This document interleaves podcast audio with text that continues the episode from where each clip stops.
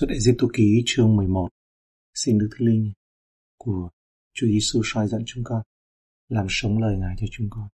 Trong danh Chúa Giêsu Christ. Amen.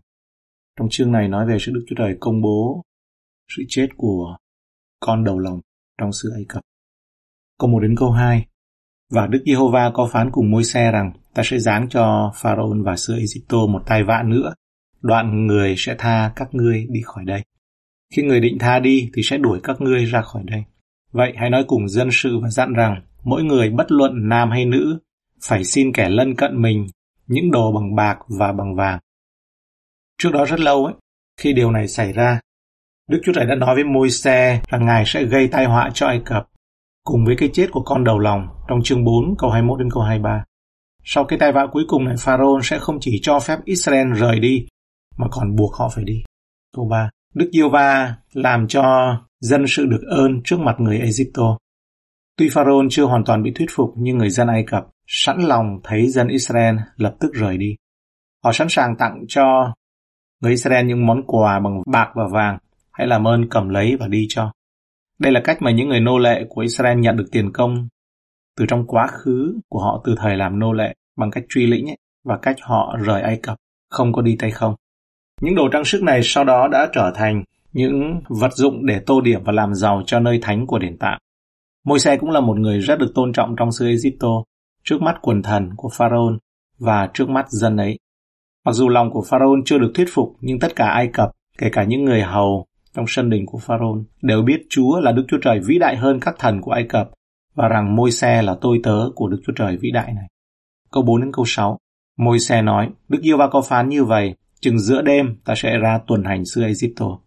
Hết thảy con trưởng nam trong xứ Egypto sẽ chết, từ thái tử của Pharaoh ngồi trên vai mình, cho đến con cả của người đòi ở sau cối, và luôn mọi con đầu lòng của súc vật nữa. Trong cả xứ Egypto sẽ có tiếng kêu la inh ỏi, cho đến đỗi chưa hề có, và cũng sẽ chẳng bao giờ có giống như vậy nữa. Cái chết của những đứa con đầu lòng được báo trước cho Pharaoh. Nhưng môi xe vẫn đứng trước Pharaoh lần đầu tiên Đức Chúa Trời dẫn ông đến để nói cụ thể điều gì sẽ xảy ra với con đầu lòng của Ai Cập. Tất cả họ sẽ chết bởi vì người Ai Cập sẽ không để cho con đầu lòng của Đức Chúa Trời ra đi. Đó là Israel, đó là con trưởng nam ta đấy trong chương 4. Vì vậy, sẽ có một tiếng kêu khóc thảm thiết khắp đất Ai Cập. Cho đến con cả của người đòi sau cối và luôn mọi con đầu lòng của súc vật nữa. Tiếng Do Thái hiểu theo nghĩa đen là ngồi sau hai hòn cối say, Làm công việc của người nữ nô lệ là thấp nhất ở trong gia đình xay ngô bắp là kể cả những người ở hạ lưu ấy. Esai 47 câu 2 thì nói rằng, hãy lấy cối xay và đi xay bột. Hãy bỏ lúc vén vạt áo đi, để trần chân đặng lội qua sông. Trong cái nhìn về luật con đầu lòng thì đòn đánh này sẽ là khủng khiếp nhất chưa từng có. Câu 7. Nhưng trong cả dân Israel giàu đến một con chó cũng sẽ chẳng sủa hoặc người hoặc vật. Hầu cho các ngươi biết rằng Đức Giê-hô-va phân biệt dân Israel cùng người Egypto là giường nào.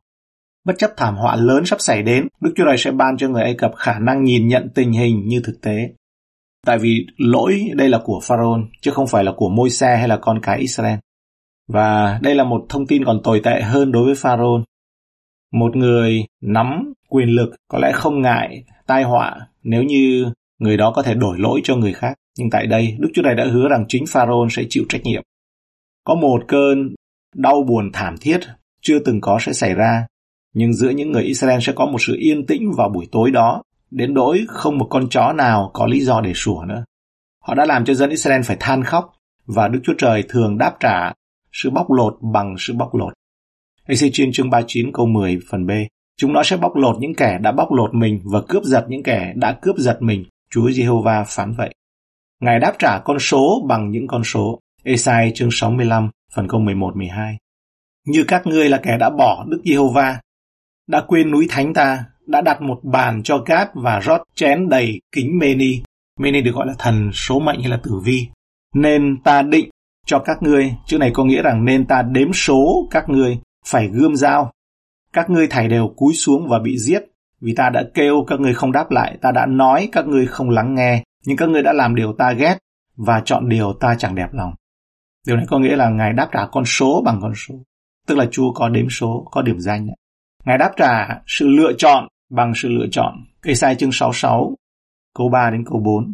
làm thịt một con bò cũng như giết một người, tế bằng một con chiên cũng như bẻ cổ một con chó, dâng của lễ chay cũng như chọc huyết heo, đốt hương cũng như ngợi khen thần tượng. Vì những kẻ ấy đã chọn đường mình, lòng ưa thích những việc gớm ghiếc, thì ta cũng kén chọn những sự phỉnh dỗ, lấy những điều họ sợ mà giáng cho. Vì ta đã gọi mà chẳng ai thưa, ta đã phán mà họ không nghe, lại làm điều ác trước mắt ta, chọn điều ta không vừa ý. Chúa Ngài cũng đáp trả sự khóc lóc bằng sự khóc lóc. Gia cơ chương 5 câu 1 Hỡi anh em là kẻ giàu có hãy khóc lóc, kêu la vì cớ hoạn nạn sẽ đổ trên anh em. Kìa tiền công con gặt ruộng anh em mà anh em đã ăn gian, nó kêu oan và tiếng kêu của con gặt đã thấu đến tai Chúa các cơ bình Trích dẫn của Trep. Điều đó bạn có thể biết rằng Chúa thực sự tạo ra sự khác biệt giữa người Ai Cập và dân Israel.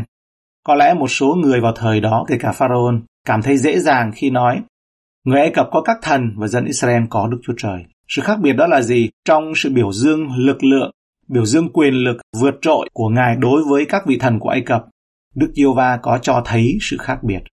Chúa đã đặt ra sự khác biệt giữa những người dân của Ngài và những người không phải. Có nhiều sự khác biệt giữa con người và một ngày nào đó sẽ bị xóa sổ. Nhưng cho phép tôi nhắc bạn ngay từ đầu rằng đây là một sự khác biệt vĩnh viễn luôn. Câu 8. Này, quân thần của bệ hạ sẽ xuống cùng tôi, sắp mình trước mặt tôi mà rằng, ngươi và cả dân sự theo ngươi hãy đi đi. Đoạn tôi sẽ đi ra. Môi xe bèn lui ra khỏi Pharaon lấy làm giận lắm. Hãy ra khỏi đó và tất cả những người theo ngươi nữa. Lời cuối cùng của môi xe đối với Pharaon nói rằng ông và những người Ai Cập sẽ buộc hay là ra lệnh cho dân Israel phải đi. Câu 9, câu 10. Và Đức Yêu Va có phán cùng môi xe rằng Pharaon chẳng khứng nghe người đâu, hầu cho các dấu lạ ta thêm lên trong xứ Egypto. Môi xe và Aaron bèn làm các dấu lạ trước mặt Pharaoh, nhưng Đức Giê-hô-va làm cho Pharaoh cứng lòng, nên người chẳng tha dân Israel đi khỏi xứ mình. Đức Chúa Trời cũng nói với môi xe rằng Pharaoh sẽ không để ý đến người đâu. Nếu chín tai vạ đến từ tay Đức Chúa Trời, người ta có thể tin rằng lời cảnh báo về tai vạ thứ 10 sẽ rất có thể lắm.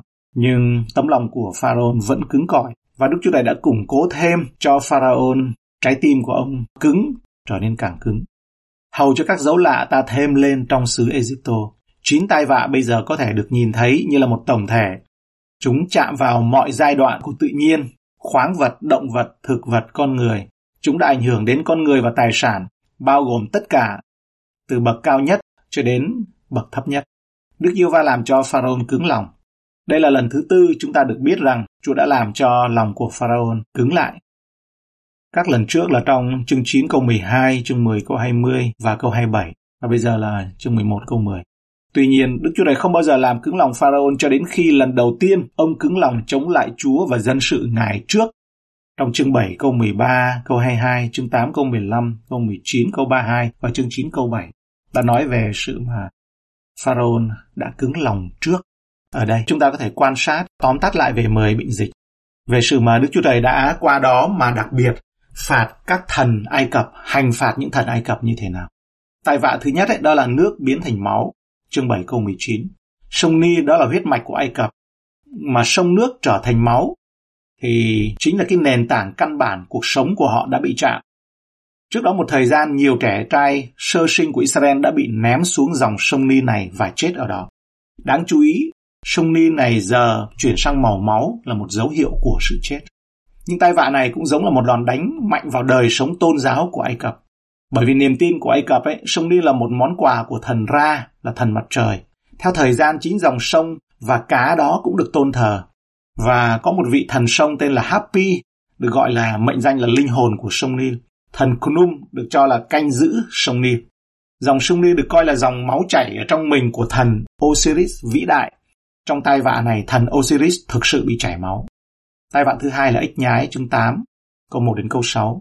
Nước bốc mùi hôi thối ở tai vạ đầu tiên, giờ đây ấy, những con ếch nhái tràn ngập khắp xứ và đất bốc mùi hôi thối. Người Ai Cập coi trọng sự sạch sẽ. Hôi thối dẫn đến hôi thối. Đó là tai vạ. Những con ếch này được người Ai Cập tôn trọng nếu không họ chắc đã giết chúng.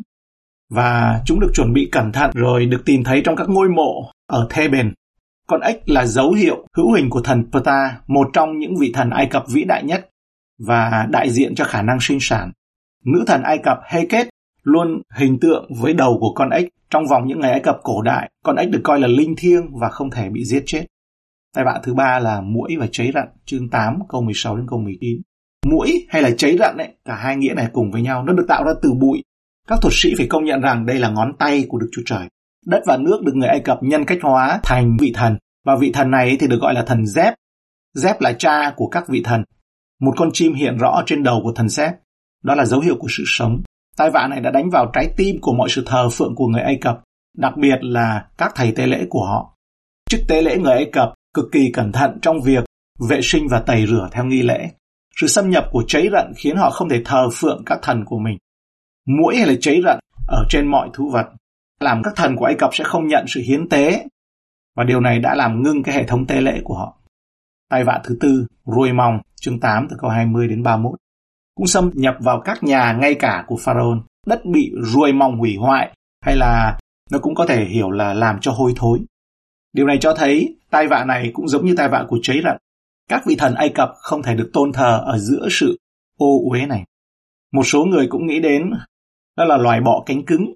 Bọ cánh cứng đặc biệt đóng một vai trò trong tôn giáo Ai Cập. Hình ảnh của nó đã được tìm thấy trong các cột đền và gần các lăng mộ và các địa điểm quan trọng khác. Người Ai Cập hiếm khi giết côn trùng. Thứ năm, bệnh dịch ở trên gia súc. Trong chương 9, câu 1 đến câu 7, người Ai Cập coi gia súc là linh thiêng, Thậm chí còn coi chúng là hiện thân của các thần, thần hát tho, trông giống như một con bò. Không có gì ngạc nhiên nếu dân Israel tế lễ trong đất Ai Cập sẽ làm sự gớm ghiếc đối với người Ai Cập, như môi xe có đề cập về sau. Tai vạ thứ sáu là ghẻ chốc trên người và động vật, chương 9, câu 8 đến 11. Các thuật sĩ vì ghẻ chốc thậm chí không thể đứng trước môi xe. Trong chương 9 câu 11, ấy, sự vô tri của họ đã phơi bày giữa thanh thiên và bạch nhật, như trong 2 Timothy chương 3 câu 8 có chép. Xưa kia, Janet với Gambe. Chống trả môi xe thể nào thì những kẻ này cũng chống trả lẽ thật thể ấy. Lòng họ bại hoại, đức tin họ không thể chịu thử thách được. Ở trong tình trạng này họ thậm chí không thể thờ phượng các thần của họ. Các thuật sĩ Ai Cập cũng thích ném bồ hóng lên không trung khi làm công việc hành lễ của họ. Một số thậm chí còn nghĩ đó là họ lấy tro của những người bị hiến tế để làm điều đó. Nhưng chúng không bao giờ có thể tạo ra một hiệu ứng như vậy. Thần y học Imhotep lần này của Ai Cập đã bị đại bại. Tai vạ thứ bảy, mưa đá lớn kèm với lửa chạy trên đất, chương 9 câu 13 đến 25. Bão kèm với mưa đá rất hiếm Ai Cập, lại hiếm hơn là lửa chạy trên đất nữa. Lần này Pharaoh lần đầu tiên nói về Đức Giê-hô-va, danh của Giê-hô-va, trong câu 27. Sấm chớp và mưa đá chắc chắn đóng một vai trò lớn trong ý tưởng mê tín của mọi người. Tai vạn này hành phạt thần bầu trời là thần nút, nữ thần nút ấy. Bây giờ cũng không thể giúp người Ai Cập được. Đại vạn thứ 8 là cào cào trong chương 10 câu 1 đến 30. Một trận cào cào kinh hoàng xuyên qua Ai Cập. Pharaoh phải thừa nhận đó là Đức Chúa Trời trong chương 10 câu 16 và được dẫn dắt để thực hiện một lời thú tội toàn diện mặc dầu cuối cùng ấy là không thực hiện đủ. Những người Ai Cập cũng có một vị thần gọi là thần gió. Nhưng bây giờ gió đang lùa vô số châu chấu, cũng ăn sạch những cây biệt riêng làm đồ thánh. Đức Diêu Va cho thấy Ngài vĩ đại hơn thần xét của Ai Cập, được cho là thần bảo vệ mùa màng. Tài vạn thứ 9, ba ngày tối tăm, chương 10 câu 21 đến 29. Thần mặt trời là thần Ra được tôn thờ nhiều nhất ở Ai Cập. Một trong những thành phố quan trọng nhất của họ là thành Ôn, có nghĩa là nhà của mặt trời. Thành phố là nơi thờ phượng mặt trời, nhưng bây giờ ánh sáng của mặt trời đã biến mất hoàn toàn. Và tai vạ cuối cùng là việc giết con đầu lòng. Chương 11 và chương 12 câu 29 đến 33. Việc giết đứa con đầu lòng đã được thông báo trước, nhưng vẫn chưa biết là khi nào bản án sẽ được thực hiện nhưng chỉ trong một đêm khi thời điểm đã đến và một tiếng la hét vang rầm ở trong khắp xứ Ai Cập. Con đầu lòng đại diện cho cả dòng dõi. Vì vậy, cuối cùng tất cả Ai Cập, các thần của Ai Cập đều nằm dưới sự phán xét. Đúng vậy, còn hơn thế nữa. Kinh Thánh ghi rằng trong chương 12, câu 12, Đêm đó, ta sẽ đi qua xứ Egypto, hành hại mọi con đầu lòng xứ Egypto, từ người ta cho đến súc vật, ta sẽ xét đoán các thần của xứ Egypto. Ta là Đức jehovah Bây giờ chúng ta cùng quan sát sự tác động của 10 tai vạ trên đức tin của môi xe và vì sao ông chuyển từ thái độ kêu trách Chúa trước đó trong lần đầu sau khi ra mắt Pharaoh và vẻ như thất bại đấy. Ông chuyển sang ấy, trong chương này thấy rằng đó là ông giận dữ đối với Pharaoh. Mười tay vạ trên Ai Cập không chỉ ảnh hưởng đến Pharaoh mà còn ảnh hưởng đến đức tin của môi xe. Sau khi môi xe gửi thông điệp đầu tiên của mình cho Pharaoh, nó chẳng làm xoay chuyển gì, và chỉ làm cho dân Israel trở nên tồi tệ hơn. Phản ứng của môi xe là thất vọng, thiếu kiên nhẫn. Chương 5 câu 22 đến câu 23. Lạy Chúa, sao Chúa đã làm hại cho dân sự này? Chúa sai tôi đến mà chi? Từ khi tôi đi ít kín Pharaoh đặng nhân danh Chúa mà nói, thì người lại ngược đãi dân này, và Chúa chẳng giải cứu dân của Chúa. Mặc dầu trước đó Đức Chúa Trời đã thông báo là Pharaoh sẽ không để họ đi ngay lập tức. Chương 4 câu 21. Khi trở về xứ Ê tôi cẩn thận với các dấu lạ của ta đã giao nơi tay ngươi mà làm trước mặt Pharaoh, nhưng ta sẽ khiến người cứng lòng, chẳng cho dân sự đi. Nhưng khi môi xe với sứ điệp cuối cùng của mình với Pharaoh như nói với người điếc thì chúng ta đọc ở trong chương 11 câu 8 này, môi xe bèn lui ra khỏi Pharaoh lấy làm giận lắm. Trong trường hợp trước đây, môi xe đã tiếp sự vô tín của dân sự. Ông đã giống như là thẩm thấu lấy, ông đã tiếp nhận lấy cái điều vô tín từ dân sự. Sự tức giận của ông là chống lại Đức Chúa Trời. Đến bây giờ đấy, thì ông hoàn toàn là hòa hợp với ý chỉ của Chúa và sự tức giận của ông chuyển hướng mục tiêu hướng vào Pharaoh. Ông giận Pharaoh. Điều gì đã gây ra sự thay đổi này trong môi xe? Chắc chắn là những kinh nghiệm mà môi xe đã có với Đức Chúa Trời toàn năng của ông. Theo lệnh của môi xe các tai vạ giáng xuống và đi qua Ai Cập. Ông cảm nhận rõ ràng Đức Chúa Trời đang chiến đấu như thế nào cho dân Israel. Trong trường hợp đầu tiên, ông đã trách móc Đức Chúa Trời. Tại sao Ngài sai tôi đến? Ông đã xem việc bị Pharaoh từ chối như là một thất bại cá nhân. Dường như ông vẫn đang tìm kiếm danh dự của mình nho nhỏ ở đâu đó. Sự mình được tôn trọng một chút ít, nhưng giờ đây khi ông nhận ra rằng Đức Chúa Trời đã nắm giữ mọi thứ trong tay và tất cả sự toàn năng của Ngài đang bày tỏ ra qua các tai vạ, bản thân ông trở nên rất nhỏ bé và cảm thấy sự cứng đầu của Pharaoh như là một sự sỉ nhục, không phải chống lại uy quyền cá nhân của mình đang thi hành, mà là Pharaoh đã không tôn trọng Chúa, đã chống lại thẩm quyền và xúc phạm danh dự của Đức Chúa Trời. Đó là điều khiến cho môi xe tức giận. Vậy cơ đốc nhân chúng ta thì sao? Đó có phải là những dấu chân của Chúa Giêsu làm vinh hiển cha hay không? Chúng ta có theo được dấu chân của Ngài không? Cho đến lúc môi xe không giận Chúa, không trách mình mà giận pharaoh. Pharaoh ấy đó là đại diện cho Chúa đời này. Đó là khi chúng ta chạm được vào trong câu Roma chương 6 câu 20. Đức Chúa Trời bình an sẽ kíp giải đạp quỷ sa tăng ở dưới chân anh em. Nguyện xin ân điển của Đức Chúa Giêsu chúng ta ở cùng anh em. Hay là trong một răng chương 3 câu 8 phần B. Và con Đức Chúa Trời đã hiện ra để hủy phá công việc của ma quỷ. Khúc nhạc ở trong Cứu ước và bài hát mới ở trong Tân ước. Chúng ta có bắt nhịp được sự ca ngợi này hay không? Ta ơn Chúa cho lời hàng sống của Ngài. Và xin những lời này cho chúng ta ăn và thẩm thấu. Và xin giúp đỡ cho chúng con hướng về quê hương trên trời, được gia tăng hơn về sự mong đợi hy vọng phước hạnh, làm đánh thức và tỉnh dậy, và nhớ về sự mà ngôi lời đã trở nên xác thịt, đã đóng lều tạm ở giữa chúng con, đầy ơn và lẽ thật, và để cho được nhìn thấy nhiều sự ca ngợi hơn, đó là những con người được tái sinh, giống như những tiếng ca của thiên thần, của thiên sứ, sáng danh Thiên Chúa trên trời. Đó là những con người, những đứa con hoang đàng trở về. Đó là khi, đó là những thời điểm đó chúng ta có thể kỷ niệm về sự Giáng sinh của Chúa Giêsu. Khi những đứa con hoang đàng trở về, hài nhi Giêsu ở trong máng cỏ. Chúng con dâng lời cảm ơn Ngài.